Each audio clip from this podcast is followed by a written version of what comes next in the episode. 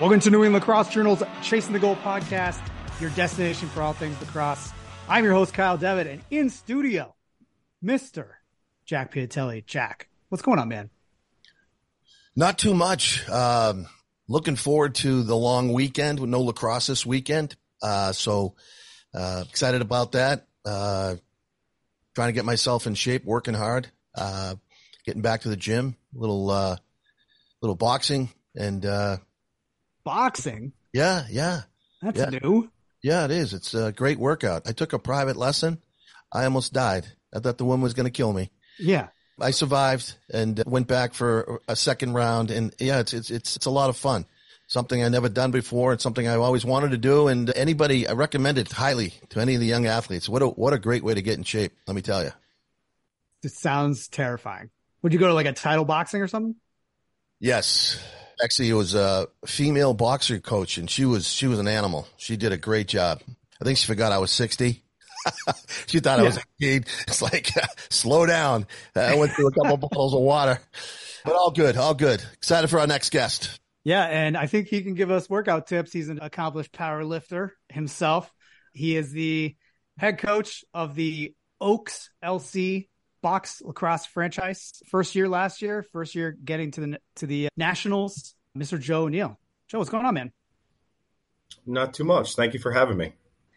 Yeah, we've been friends for way longer than most most guests we have on here. I think I think we met while you were. I mean, you work at Stringer Shack, which we should say is a place that have one of the few places that makes their own mesh for people to buy online out of Western Mass.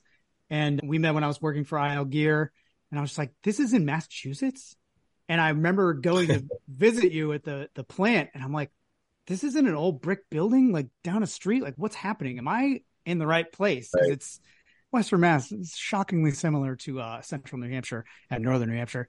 Kind of the same thing. Is you're like, oh, this is a town. This is a town, and then you go yeah. in. yeah, yeah. I, I don't work there anymore. I haven't been there for about a year. Okay. Um, the company's still going strong and all that. They just kind of phased out what I was doing for the company, kind of kind of a casualty of COVID, honestly. Yeah. But but they're still pumping out the same high quality products and I still use them to this day. Well, I know one of the things you did kind of in your post COVID was become a head coach at Wakona High School. Tell me a little bit more about how that happened because I don't know the story about it. I know your son was on the team, but other than that, how did that come to pass?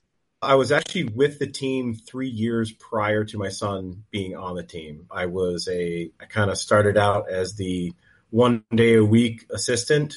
And then as time went on, I came on as the, the JV coach. And then when the head coach stepped down, it was kind of a natural progression. My son was coming in as a freshman, and I took over the program in 2018. So, and you led them yeah. his senior year. 2020 got canceled, but you led him his senior year to a championship in 2022. Can you tell me a little bit about that experience? I know Jack, you've you've coached your boys, but to do it and, and win a state title, how what was that experience like for you? I mean, obviously to to do that with my son was, was amazing. The thing about it was like as most dads are that know the game and, and grew up with the game. Um, I had been helping his group since they were little kids.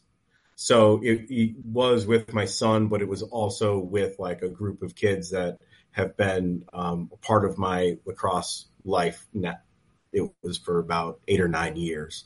So to do it with that group was really special. Um, it was it was an amazing ride. I got to do it. I got to do it my way. I was able to do some some fun things, some different things that I don't know. We had a really fun, exciting team. We were able to play fast usually the starters played half the game because I let them let them get to 20 and then we were done. That usually happened by halftime. And then, yeah, but overall, the, the run was amazing with the team. It was great. And one of the things I know that you used to develop those players was uh, your your box acumen. You kind of developed and all those players with a box aspect, a skill set. you help develop those players with a box skill set, and it really helped them learn the game from a different angle, I think, than a lot of high school coaches for field to develop their players. How did you implement that, and what were some of the things you did to highlight that progression? I, have I've had to think about this a lot lately because this question's kind of come up to me a lot in the past month or so. I think a lot of it goes to, and I'm not saying it's a good thing or a bad thing. It's just a thing. Is that I did not play college lacrosse, so I had no preconceived notion of like how to teach the game or how to develop a player. And but I knew what I idolized when I was growing up was the the was it the they call it the MLL major MILL Boston Blazers of original. I, I, believe Jack, were you on that team? I was. Yes. Yeah. The mill. Yeah. So yeah. So I, I probably watched you play. Actually, I know I watched you play. So I idolized that version of the game, and in doing that, it made me kind of chase different things. So once my son was old enough I started looking for more and more box lacrosse, and that led me to NAMLA, which is a Native Youth League in New York. So my son grew up playing native box lacrosse, like uh, on the native reservations. Didn't really play a ton of field lacrosse. Yeah, we're from Western Mass and all that, but that's where I really learned how to coach, and I really learned how to. Um, he really learned how to play along with some of the other kids that were on that team. So that that's kind of it was a little bit different that I, I, really came at it more from a box background. I played grew up playing field lacrosse, but I developed my skills in the box game, coaching and stuff like that. So it, it made me attack the game a little bit differently. Your son played box throughout his whole youth and high school career much easier transition going from box to field. Explain why. The game is so much. I mean, the game that we love is very fast, right? Field lacrosse is a very fast game, or it can be, but it's not nowhere near as fast as box lacrosse.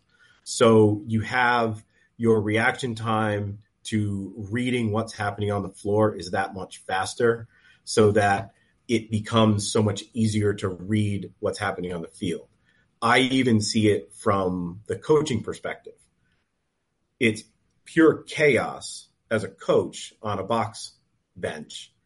And when you're on the sideline on the field, it's kind of like the matrix, like everything just kind of slows down and you're able to see what's happening a lot quicker. So in that aspect, it helps the players, but I think it also helps the coaches um, be able to see what's happening quicker on the field making adjustments on the fly in box, uh, calling timeouts, uh, things of that nature. As a coach, you do have to really pay attention to what's going on in the field and you also have to pay attention to what's going on in the box and make sure you have the right personnel on there because you've got changes going on all the time. You got a, you got a transition situation or you lose possession on offense. You got to get the guys off to get the defensive guys on, vice versa. When you have the ball on, on defense, you might lose it. And, uh, so there's a lot going on, not only on the field, but on the bench.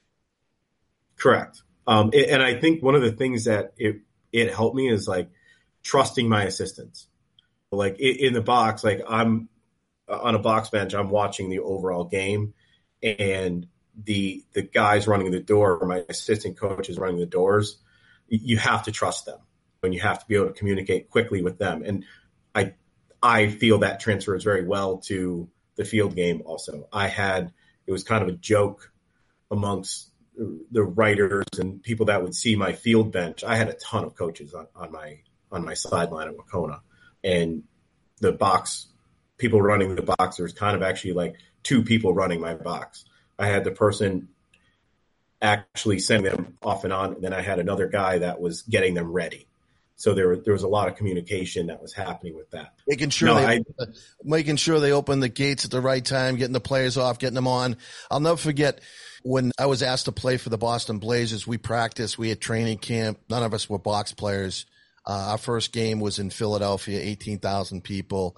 And no matter how much preparation you put into the game and getting ready for the first game. And my son now plays for the, the Firewolves. And I told him his first game was in Buffalo in front of 15,000. I said, you'll never experience anything like this because unlike practicing the field game, when you get to a real game, field game, the situation doesn't change that much. The pace of your practice, the pace of the game doesn't really mm-hmm. change much at all. But when you play box, you practice and you practice and you get out in a game situation, they blow that whistle. It is like you said, it is like chaos, right? Everybody's mm-hmm. at 100 miles an hour. The ball's bouncing off the boards. You're trying to track the ball down. Am I going on offense? Am I supposed to get off? And, and it just, it's, it's overwhelming at first. Over time, you do adjust to it, but there's nothing like the rush you have, uh, playing box the excitement, the fun, conditioning. It's the best conditioning that I've be- ever been through. I was in the best shape of my life playing box because it takes a lot out of your, your upper body, your low, your legs. You got to be able to be strong with your, your cross checks and being able to create space for yourself. It's a lot more difficult because you're playing in a small arena out instead of out in the field, but there's, there's nothing like playing, um, competitive box. Yeah, absolutely. One of the things I say, and I'm sure that you can attest to this, is kind kind of like in a little bit of like a philosophical thing, is those walls of the box they it just contains the energy, so it just constantly builds in there. Yes, yes. In field, it it has some place to go. It kind of it's there, but but it, it can go someplace. And if you're playing where there's a crowd in a box, they're on top of you too. So it's just uh, it's the emotions and the mental strength that you have to have in that game make field lacrosse a much easier to consume game, a much easier to play game. Yeah, and the thing is with box, you can't hide a player. You're on the no. floor, you can't hide a player. You can hide a player in field lacrosse, mm-hmm. a weaker player, but when you're on the field, the box floor, right? And you're playing, you have no choice but to be active. You have to play. You have to go out there and you have to find a way to pick up the ground ball, create space for somebody else, set a pick. Because if if you don't, you're in big big trouble. Big trouble. You might get hurt. You're gonna get lost. But you're like in a cave, right? You're in a cave, like you said. You got the boards, and you're trying to find a way to, to navigate through that cave. And if you don't have your head up, you don't know where the ball is, you don't know where you are on the floor, you're going to be in trouble. And there's, there's no escaping unless you get off the floor. And like you said, like the box, the ball hits the, the, the boards. The ball is still in play. If a guy makes a bad pass in field, it goes out of bounds. Whistle blows. You get a one or two second break. But when you're on that floor, you don't get a break. It's all out. Yeah, all out. And emotionally, it's all out as well. I also find and I, I, think that's why we see some things escalate in box a little bit more than in field. But yeah, yeah, completely if you, agree. If you can handle the speed in box, the outdoor game slows down for you so much. And obviously, you're shooting on a six by six versus a four and a half by four and a half. Those goals vary from year to year, but you know you're talking between four and four and a half uh, feet for the for the box goal, which is a huge advantage because if you can find a way to put the ball on a four by four goal, and then you go outside and it's six by six. It's it's like wow, this this is this is pretty easy compared to what I was just trying to do in the in the arena. Absolutely. One of the other things I consciously did in like trying to help my son develop was before the summer before he was at the high school, he was he played his first junior season. So he was playing U21 junior ball at 14 years old. Um, playing against some amazing players, guys that they're these are college guys. So by the time he made it to the high school field, he'd already been pushed around by college guys. And one of the one of the things that's also drastically different between box and field when you're talking about playing up north or on the reservations in New York is it happens in the summer, but this isn't summer lacrosse. This is it's this this is winner take all. This is not a three or four game tournament in Long Island on a Sunday in the summer. this is winner take all. They're not going to take it easy on the the 14 year old kid. He initially they see him as the weak point. They're going at him. They want that ball from him. Um, and, and I, like I said, I did that very consciously. So by the time he was there, his freshman year, he's not going to be pushed around by a high school kid the way that some big 21 year old guy that is is looking to go to a Founders Cup is going to push him around. Great way to grow up quickly. Extremely good way. Extremely he was also way. an excellent soccer player as well, right? Yeah, he was a defenseman at Wakona, and that was he brought a different feel to the soccer game, if, if one way to put it. Because you have to think he, he was playing junior ball yeah. in the summer and then went to the soccer field that fall. So he, he was very good at separating the player from the ball. Yeah. Brought a little more aggression to the field than most soccer players. Yes. Yes. Did he lead the league in cards or no? Close? No, honestly, no. Once again, he was he he's he's way smarter than me, and he, he he's very subtle with everything that he does. He was very good at separating. The only time he ever got a card, the only reason he got it was I, I honestly thought the, the kid was dead. And I, I, I say that not legally. He took a kid out so hard, and the ref didn't card him initially. It wasn't until the the other team's parents were going onto the field that they, they finally carded him.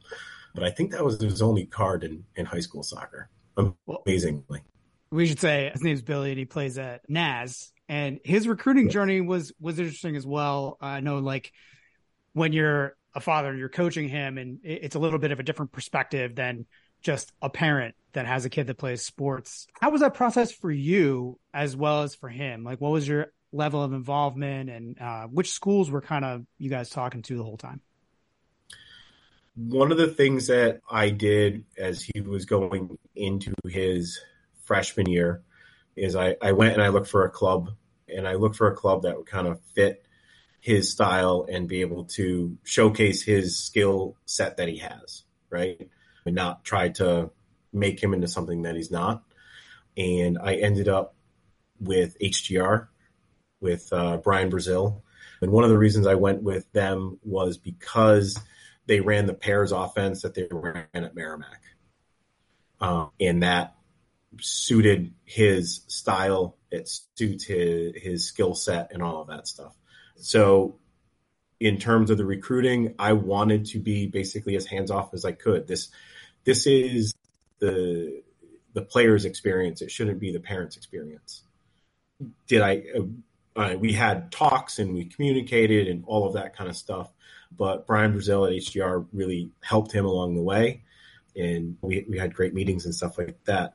Schools that were looking at him was Merrimack, which was a natural one because Brazil was right there. We practiced HGR practice at Merrimack. Merrimack was at Hartford when they were Division One, and who the heck else was it? From NESCAC schools, right? Yeah, Hugh Williams. Yeah, which is local to here. And those, I would say, were kind of the, the bigger ones that, that we're looking at. Them. Nazareth happened because, with my encouragement, his freshman year, I told him cast a really huge net with your your highlight video, and he sent his highlight video everywhere.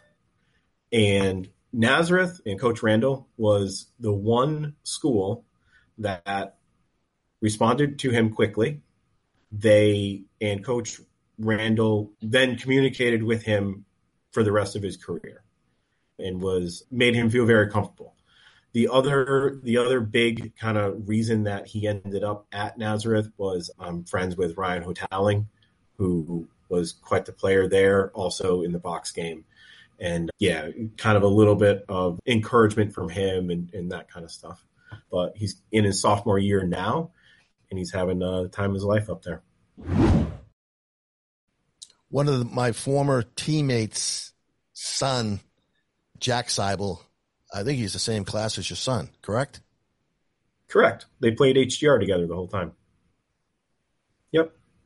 Yeah, he's having a great experience uh, at Naz. They, I mean, they've done a great job for for so many years. Coach has put together some really good teams, and actually, my son's freshman year at Cornell, they scrimmaged Naz in Michigan at Naz. I'd never been to the the campus before, but it's it's a nice campus, great facilities for small Division three school and and it was uh, a great experience to just go up there and see the campus. So anybody that's listening, Naz, they have a great program, great coach. He's been around doing it for a long time, and uh, glad to hear your son's having a good experience.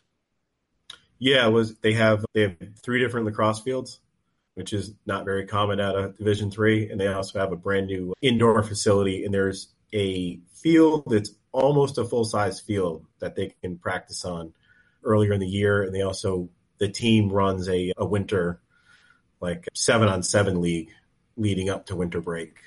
So they that team is together all the time. And I think that's a really important thing to note. Like that team is pretty much all of them together all the time. So they'll be friends for life. Absolutely. I actually just talked to one of my kids. It's a freshman and he's having trouble. It's first first month is the worst month and had someone reach out and just be like, Hey, I think he's struggling a little bit. Called him and he was just kind of like, Yeah, I don't know, coach. I don't know. Like, it's so different. And I'm like, Hey, man, you, I wouldn't right. send you to a place if you, if I didn't think you could play there. Like, you have to believe in yourself enough to like work hard enough to like make a team. Like, it's not high school anymore. You're not just going to walk onto the field and be playing. And I think there, he hears that. And I told him that before he went but experiencing it is such a different thing. And like having that support is a huge part of, especially initially breaking into the team and, and getting some minutes. And I know like, I know Billy kind of went through that last year. I watched a couple Naz games and, and he was coming in kind of on that second midfield, third midfield line and advancing up as the season went on. I could tell. Did you have any conversations like that with him? Just kind of just being like, Hey man, you know what you're doing. You're, you'll be fine. You just keep working. Like you'll get on the field kind of things? Oh, absolutely. One of the things that they do there, I don't know if they do it everywhere. They Coach Randall has a depth chart pretty much every practice. So you, you kind of know where you are going into practice or it, especially during the, the spring season. So you might you might be knocked down a couple couple pegs from yesterday. Well, you you better get back there and work harder and, and get yourself up there. Yeah, I mean, Billy had a he had an up and down season. I mean, overall, I think he had a good season. He kind of he did at Nazareth what he's always kind of done with me, and like honestly, I saw it this summer with with him and the Oaks. He he kind of wakes up in the big time, the big shows. I think he had three or four points against RIT.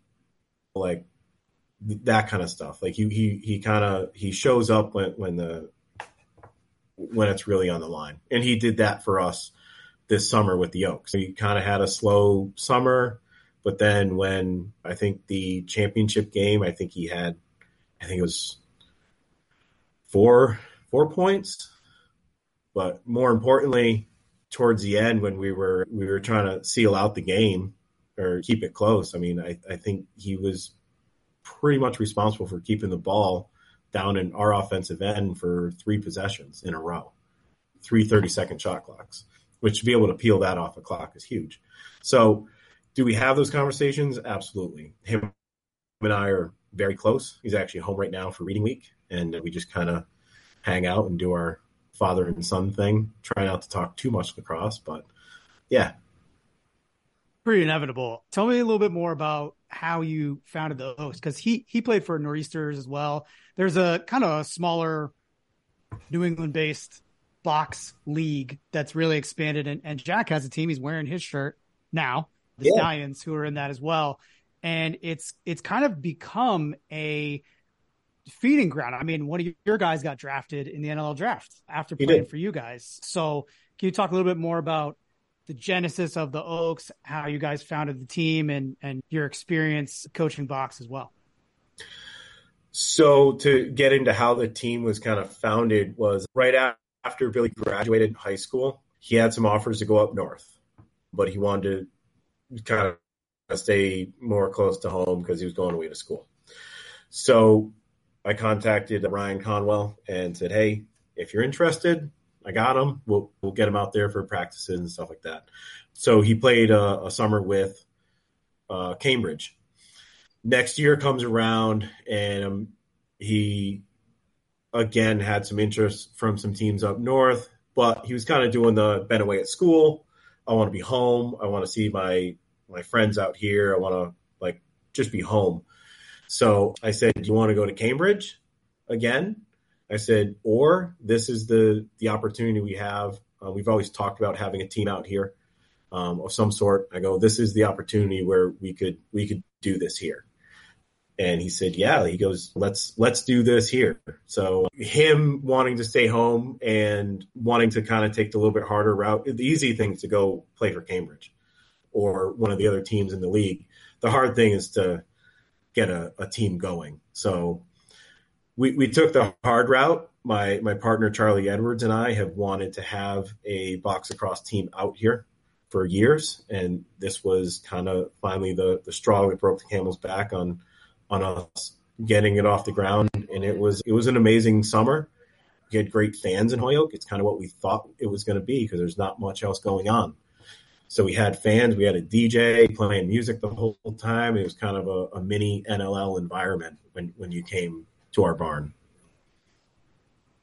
And just the way that that team happened. How do you make a team? I like how much how much recruiting did you do? How many guys did you get that were local? How many people could you bring in? How'd you get the facility? Like uniforms. I, I feel like you just had a team. I remember talking to you and I'm, you're just like, Hey, I'm going to do this team. I'm like, how? How do you, how'd you do that?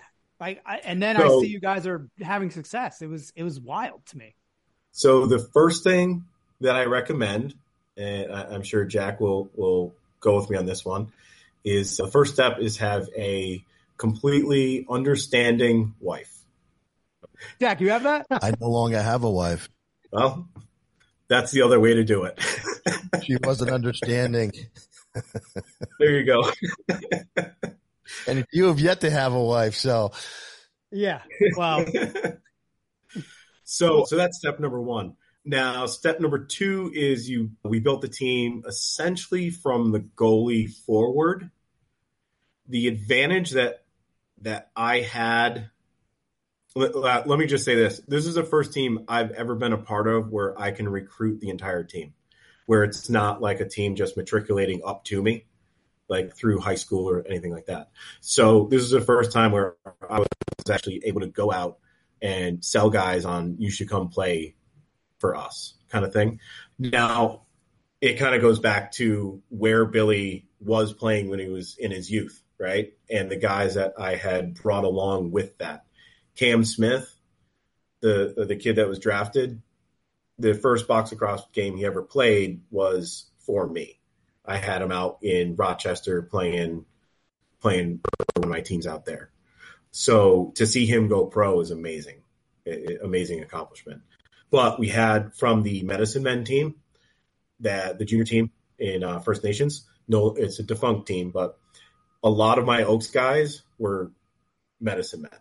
So it was like bringing just bringing the boys down from Akwesasne to come play for the Oaks. It was, and then their friends would want to come play it was guys that were bubble players for the Muskies. Maybe they got cut from the Snake Island Muskies. They're coming to us. Maybe they're kind of aged out of the Muskies a little bit. They can't quite run at the, the senior B level anymore. They came down with us. That's where I got a lot of my guys, a good core of my, my native group that I had playing for me. And then I also had guys that had played box for me or field lacrosse for me over the years that came in and then they're friends. So that that's essentially how the team was formed. It was kind of meshing together three different friend groups. My the my Akwesasne friend group, the Western Mass friend group, and then their friends. And we're able to put it together into a heck of a team. I also just kind of read the rule book guys only have to get two games in to be eligible for playoffs. So typically my top guys got playing time when they weren't seeing the top teams in the New England division. So Maine and Cambridge never saw my top goalie un- until they saw our top goalie in the playoffs. That kind of stuff. Kind of playing the playing the system a little bit too. So you gamified it a little bit. I, I, I know yeah. that you you went on to kind of win the Northeastern Division, and that was a wild game.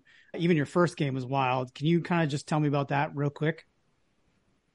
Uh, yeah, I got a couple minutes here. Yeah, yeah. Uh, going into it, we, as as Jack may Jack knows, with, with these things, you're dealing with men, so you're kind of at the last minute trying to finish out your rosters, and we got our roster together for that day. We we had what we thought was going to be good, solid group. We had good leadership on defense was a big one. Uh, we had our top, one of our top goalies was there, and it was, it was that emotional train. We we stuck together. We found our groove with everything that we had to find a groove on. Offensively, we, we really popped off against Maine. Defensively, our defense stepped up huge against Maine, along with our, our goalie made some amazing stops against against Maine. And then we quickly turned around in an hour and we we had our game with Cambridge that went down to overtime. And all the power to them. They're they're a great team. I was on their bench the summer before. Uh, great group of guys. Love those guys. But at the end of the day, we were able to to impose our will at the end. Yeah. One thing with my my high school teams, the Oaks team, whatever it is, they never stop fighting ever. Sometimes actual fighting, but weren't they fighting after the game too? Jack. Were we fighting after the game? No, we weren't fighting after the game. I thought I no. thought I saw a video of championship game that box game on Instagram or X former Twitter where they showed fans coming and players fighting and I thought it was the, the, the, championship game, but I'm I'm mistaken. But it was it was a melee after a game. No, we never had fans or anything like that. It, honestly, no. I, I just remember seeing the it, highlight of the guy getting his head smashed in. And everyone's like, "This is box lacrosse," and I was like, "That's why I don't play anymore." That's oh, oh the, the, the viral highlight. That yes, was the uh, viral highlight of a guy getting his head smashed into the boards was that One of the reasons you're on the podcast. like it was unreal. Yeah, that was, that was Billy, and then and that was my my Wahconah assistant son Zach Mann came in and gave him a little help at the end to make sure that he was okay. It happens. We move on. Uh, the the wildest part about that video, I will say, is this: is it went viral, and this yeah. was against a Thousand Island Spirits, another like heavily native based team and we played them out here.